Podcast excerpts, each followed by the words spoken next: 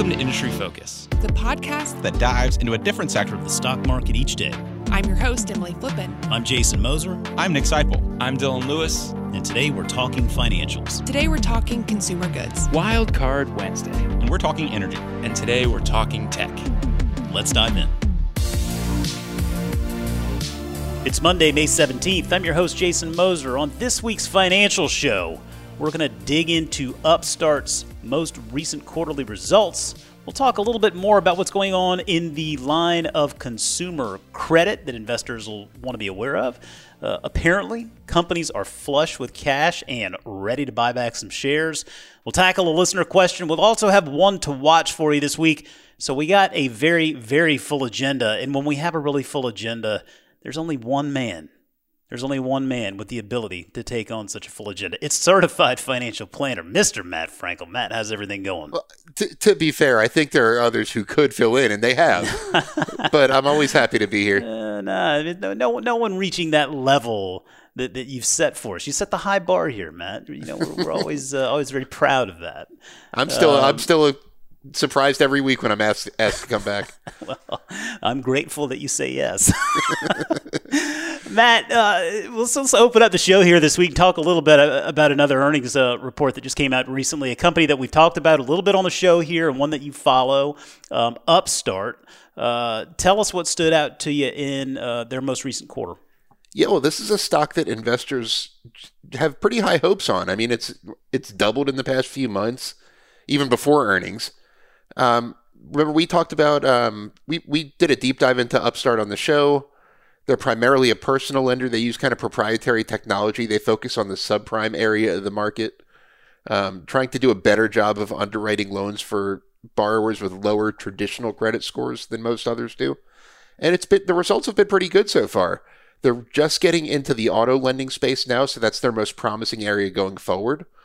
Um, but just to kind of recap this quarter, which was still primarily personal lending, um, revenue was up 90% year over year. 90%. And that's during a pandemic with decreased loan demand from most it, that most banks are reporting. If you remember, that was a big theme in our bank earnings episode was that loan demand has kind of shrunk. People people have more cash. There's less need to borrow. There's less. They're doing less these days. You know, per, the personal lending space is, has declined overall. So that's what makes that even more impressive. That was about $5 million above expectations. Um, origination by Upstart's lending partners. It does it, it partners with banks who make loans using its platform. More than doubled year over year to 170,000 loans on the platform.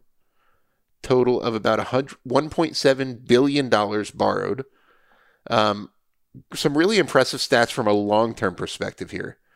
Uh, conversions on rate requests. That means if you go to Upstart's platform, you know how it says you could check your rate without your credit score, things like that. So conversions on those, you know, the people who request a rate and actually become a customer and get a loan have increased from 14% of the rate requests to 22% over the past year. That's a big increase in conversion. That, that that's really impressive from a long-term uh, perspective.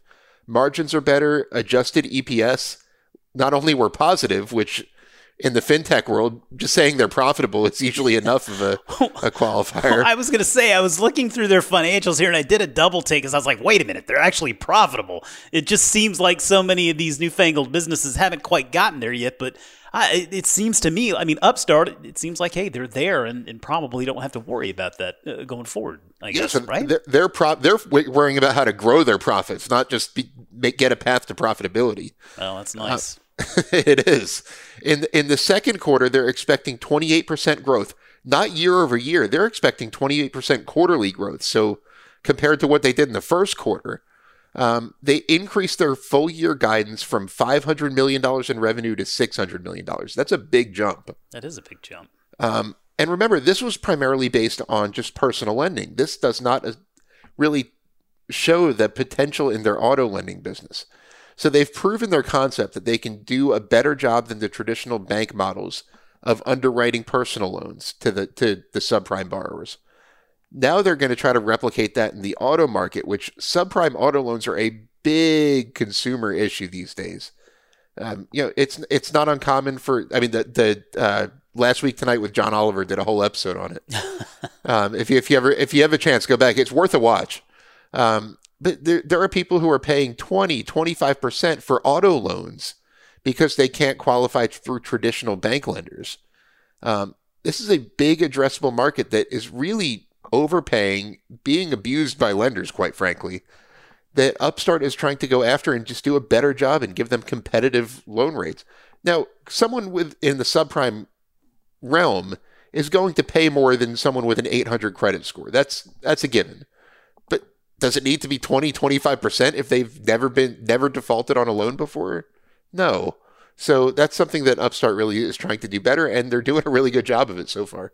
What about? I wonder. It's it's an interesting point you make on the the subprime auto loans, and I wonder because you know we're at this we're at this period of time where um, the used car market is is really is is really strong, right? I mean, there there is a with semiconductor shortage. I mean, there are automakers uh, around the world who are witnessing supply chain crunches um, and, and, that is translating into ultimately supply chain crunches for the very cars that they produce, and that is ultimately uh, reflected in a stronger used car market. Do you feel like that's part of the calculus here? I mean, is, is, is that part of what's going on? Or do you have folks going out there looking to buy a used car? It's such a tight market. They're having to pay more to get those cars and on top of that, then you feel like lenders out there feel like they can even just take a little bit more advantage of a situation where Upstart perhaps sees that as an opportunity to do a little bit more right by the customer.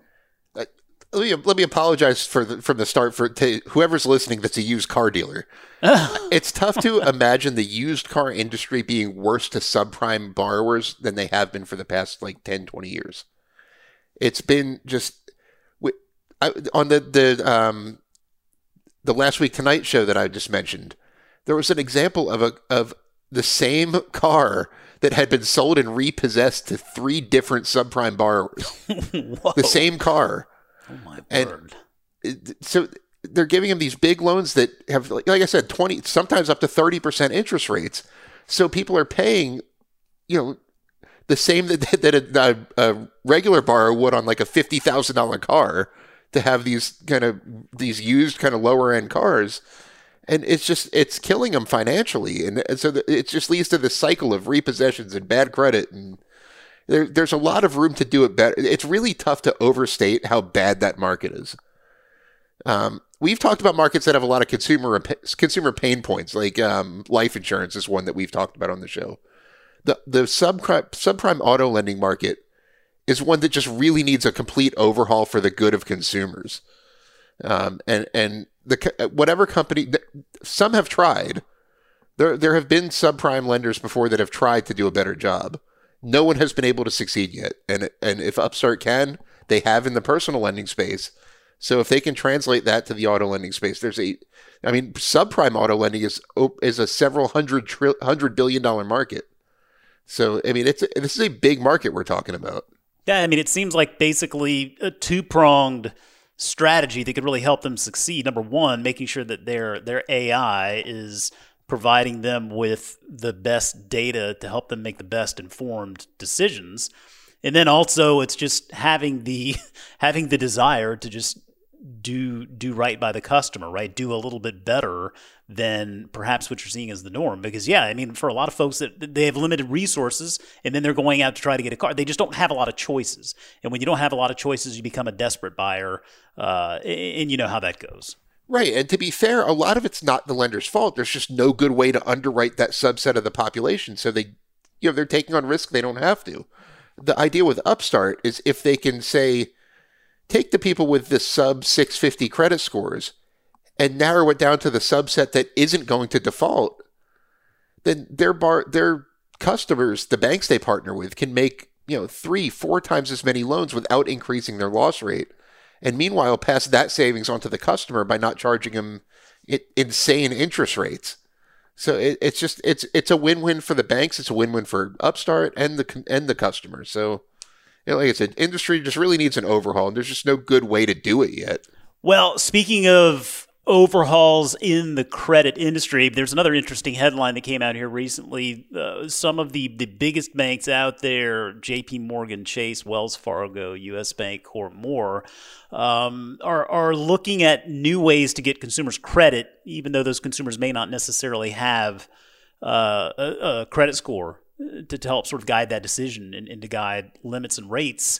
Um, and, and, these banks are, are looking at using other financial data to do that. Now, I think this is something we talked about on the show a number of months back when we we saw that that FICO was going to be revamping the way they calculate their scores. We were looking at, at new ways credit was was going to be um, to be offered. But this really does seem like these banks are are are very interested in leveraging a lot of the data that they already have uh, in order to be able to make uh, well informed decisions. And, and, honestly, to me, I mean, this makes a lot of sense. I mean, if, if, if, you're going on data that you already have, if you're going on history, um, I mean, in theory, these banks should have a lot of, of, of relevant data that should, should help them make I think, well informed decisions. I, I, mean, I don't know. I think this is one more way, at least, to help get people started uh, that didn't exist before. I mean, I remember, I remember a time ago. I mean, when I worked at the bank, I remember folks coming into the only way they could even remotely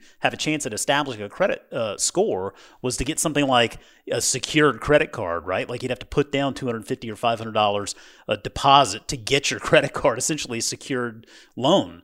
Um, folks like that, I mean, you didn't have 250 or 500 dollars just to drop at, at a whim. So I don't know. I mean, to me, this this does seem like it has a lot of promise if it's executed. Yeah, for sure. And I, I the one you were referring to was called the Ultra FICO score. Yeah. Um, yeah. And to be fair, that was kind of a flop. Um, we, we, we learned that not only did very few lenders ever pick that up, no banks have, have embraced the Ultra FICO model. Um, so that was a bit of a, it didn't really work out the way the FICO people had planned it. Now, having said that, a lot of Americans think that every adult in the U.S. has a credit score. I mean, I think I thought that until I became a financial planner. um, to get a credit score, you have to have at least one reporting account within the past six months to your credit file. You know how many people don't have that? I, I, I would I mean, I don't know the number, but I would venture to say it's probably a good half, a good half the population. Uh, fifty-three million adults. Yeah, that's not all that. That's a lot. Off. Yeah. Um. Yeah. So, and it this this is it that fifty-three million disproportionately includes minorities. So that's a big part of why the government is really backing this plan to try to level the playing field a little bit. Um, as you mentioned, a bunch of banks have signed on to this plan: J.P. Morgan, Wells Fargo, et cetera. Uh, and you want to reach consumers that don't have traditional borrowing opportunities based on credit scoring, because if you don't have a credit history, a lot of lenders won't talk to you, um, unfortunately. So right now, it's considering things like consumers' um, savings accounts and you know balance history and overdraft history, you know, a record of responsible behavior. This could eventually include things like rent payments utilities. They're they're trying to partner with a lot of different sources to provide to to kind of come up with an alternate credit model. The, kind of what FICO was trying to do a few years ago, but really wasn't able to get traction on. And if they can do that, I mean, you have to walk the tight line between that really effectively becoming a credit score and, and excluding people.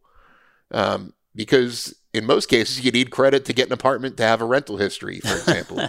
you need credit to get, I mean, I needed to have my credit run when we established electric service here. I'm sure you guys did too. Um, so you, you want it's a, it's you want to be able to get as much data to really give an accurate picture as possible without the unintended consequence of excluding even more people because they don't have those things. Um, but no, this is obviously a good thing. Get you know, democratizing the financial system is really is what we've been talking about with all these fintech disruptors on here. Um, you you want to bring inclusivity into the financial system, and anything that does that, I'm I'm all in favor of. Yeah, I'm I'm right there with you. I mean, to me, that's this feels like another avenue. And, and what's more, it feels like another avenue that's actually pretty well thought out. Because I mean, a lot of these uh, these these big banks they they have a ton of, of data at their disposal. I mean, all relevant, real time, real life data of bills paid and money going in and out. So, I mean, I, I feel like there's a lot of potential with something like this. Um, and in, in yeah, I mean, to your point, with with that large a percentage of the adult population here not even having that that one asset and i'll call that an asset because that's i've, I've taught our girls my daughters I've, I've said listen one thing that's going to come up as you get older you're going to get a credit score and you need to protect that thing with your life because it opens up a lot of doors. Um, it gives you a lot of opportunities that you might not have otherwise. And it can be a little bit difficult to get started because, as you said, uh, in order to have a credit score, you know, you got to have some sort of a history to go on, but you got to get that history started. And oftentimes, to get that history started, you need a credit score. Um, but it, this to me, it, it, does seem like it's. Um, it, it's something right in line with the evolution of the, of the finance space, the banking space, how money's moving uh, from point A to point B. Um, so hopefully, yeah, to your point, it's it's a little bit more um, a little bit more well received than the uh, what was it the the Ultra FICO FICO Ultra. Yeah, yeah. And I mean, in the credit, there's it, there's a clear problem here like consider like have you ever gone to apply for a job and they said you need experience before we'll hire you but how do you get experience if you don't get a job and it's kind of like that that you know it's it's an unsolvable problem for a lot of people like i want to apply for a credit credit card okay but you don't have any credit well that's why i want a credit card to get credit and it you know it just well, we're sorry, it, we can't help you. right, and, and and it's just like like how do you get out of that loop? Yeah, yeah, um, tough. I mean, there's secured credit cards, but even that is well, that's just not, such it, a that's a difficult hurdle. Yeah, they're, they're they're good products if you can get one and and have the money to put up for one, but it's not really democratizing the financial system. It's creating an extra hurdle for a group of people. I mean, and to be, I used a secured credit card to establish credit years ago, um, and they're great products. But I would have preferred if people would just take a look at my bank information and my rent history and and see that I'm a pretty responsible individual. It it so, seems very lo- it seems very logical. So hopefully we'll see some uh, some progress on this front because I do I do believe that could open up a lot of doors for a lot of people who are who are deserving. Um, so yeah, definitely something to pay attention to. Uh, another thing to pay attention to, and something that is really starting to gain some steam here um, after a year of playing defense, it does feel like a lot of these companies are they're seeing a little bit more light at the end of the tunnel, feeling like we we've really turned a corner here. Um, and, and as such, a lot of these companies are starting to spend more on dividends, and they're they're especially they're really starting to buy back more of their stock than they have been over the last uh, year or so. Um, it feels like stock buybacks are neither right nor wrong. They just are, and we can just discuss whether you like them or hate them until the end of time. Uh, but I mean, what do you think when you see news like this? I mean, I, I don't, I don't know. I mean, there's one part of me that wishes companies would would take this money that they're using for buybacks and figure out new ways to invest that cash. But by the same token, you know, those those those investment opportunities aren't aren't always so obvious and they don't grow on trees. Yeah, and I mean theoretically a buyback should be a great use of a company's cash if they're doing right by their shareholders.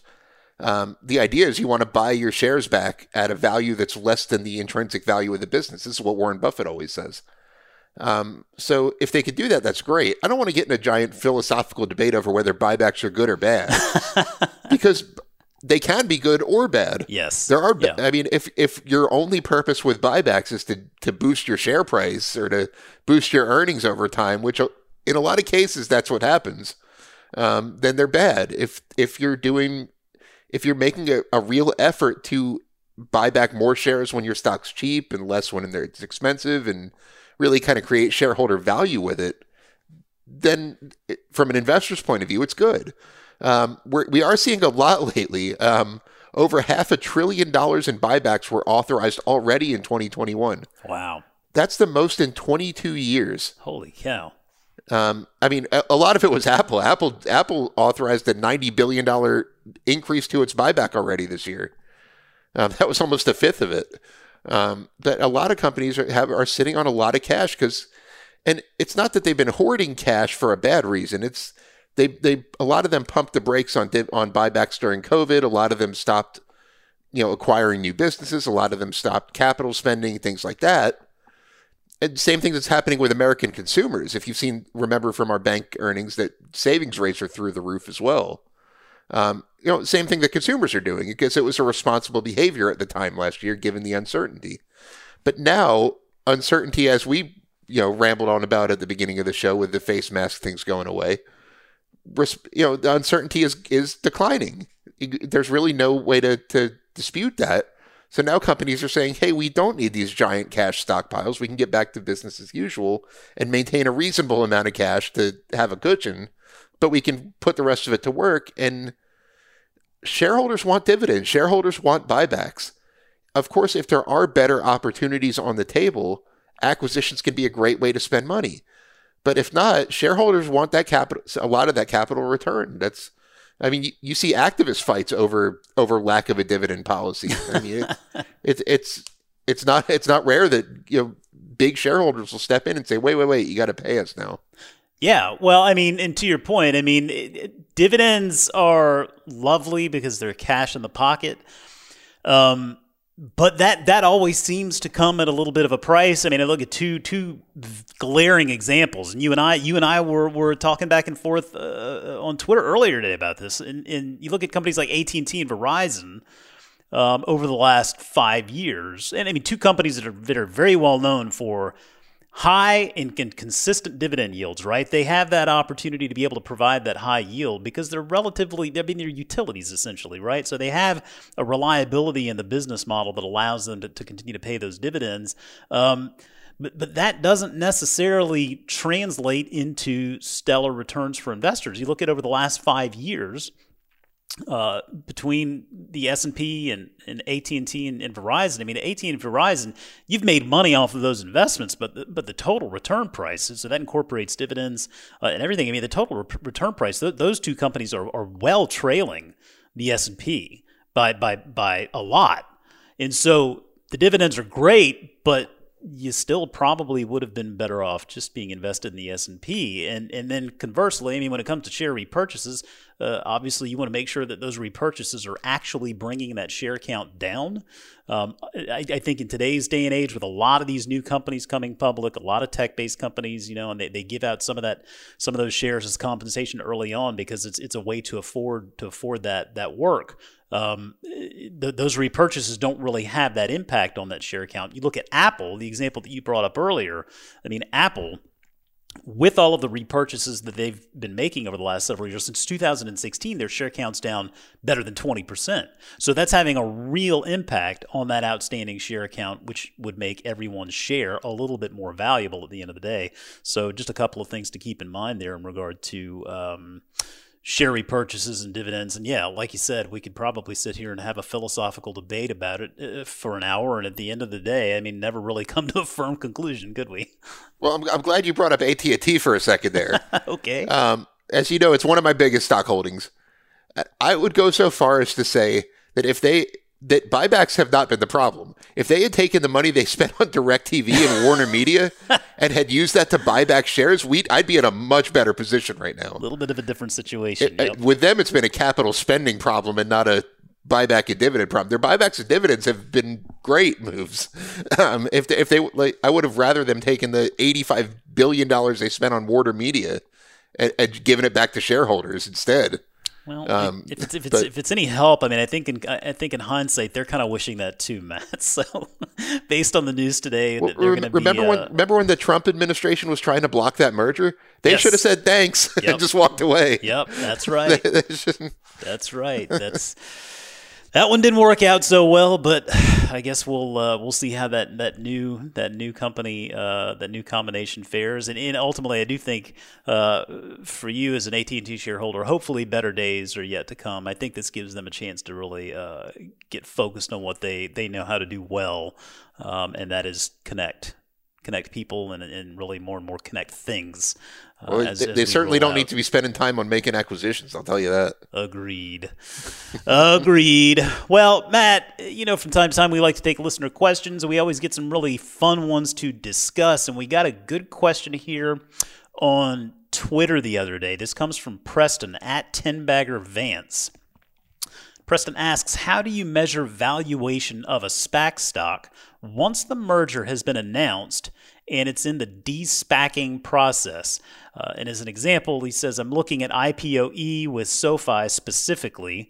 Uh, Matt, we talk about SoFi here on the show, uh, and, and, that's a company I know that you're following. Uh, what do you think here about Preston's question? How do you look? What's your perspective on the valuation of SPACs, SPACs once that merger has been announced? So, what SoFi does better than its competition, think of who its competition is. You have Robinhood on the investing side, you have kind of the legacy lenders on the, the on the loan side. You know, so what do they do better? They're with Robinhood. We've discussed many times that they SoFi just does a better job of prioritizing investing, educating the consumer. They do. They make the lending process a lot easier than the competitors on the loan side. They do the best job of any financial company I know of, of creating a sense of community, of creating kind of customer loyalty, if you will. So that's really that's one of the big things I look at. I look at the the total market opportunity which I mean, investing is clearly a giant market opportunity, but they're getting into some forms of lending like, you know, auto lending, I've mentioned, is an $800 billion market. Um, personal lending is about a $200 billion market at last count. So there's, there's a bunch of big market opportunities there. I think they do things better than the competition. Um, the revenue, the current revenue, which is actual numbers, not their projections, the current revenue looks impressive and the current growth numbers look impressive. Um, and uh, another example, 23andMe is one I've talked about on the show. Um, I just they just do what they do better than the competition. They have a bigger connect, collection of consumer genetic information than anyone else. Um, they they're partnering with one of the biggest names in the business to develop uh, therapeutics based on that information. You know, big competitive advantages like that. It's kind of like the Buffett model.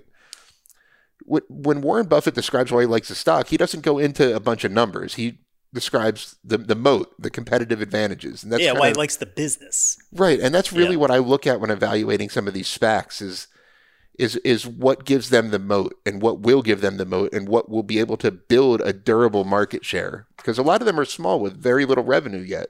Yeah. Yeah, yeah. Hopefully right. that was a, that was a decent answer. Well, I, I think it's as, I think it's as, it was a decent answer. I think it's about as fair as you can be because it really is more art than science. I mean, we say valuation is in many cases as much art as it is science, and and that's when you're dealing with something like Apple or Coca Cola, right? I mean, something a little bit easier to to to grasp because the numbers are there and you can make some reasonable projections. But so many of these SPACs, I mean, these are businesses that are coming public far earlier than they ever did before, or they ever could have before, um, and and that just makes it inherently more difficult to value to be able to plug a number into a model with confidence. And so it, I think that just to your point, it becomes really even that much more important to, to be able to get a grip on the business, right? To get a grasp on what they're trying to do, what type of a business this is, what are the advantages, is there a moat, what what gives them that long term uh, opportunity at, at sustainability and growth. So uh, I think that was that was a good that's a good way to look at it. Yeah, and, and most of them are very speculative. So I also look at them as things I'm going to put a tiny bit into now and see how it goes. And you know, I'm never going to really go all in on a SPAC before we really get a look at the numbers and how it's doing as an actual public company. Yeah.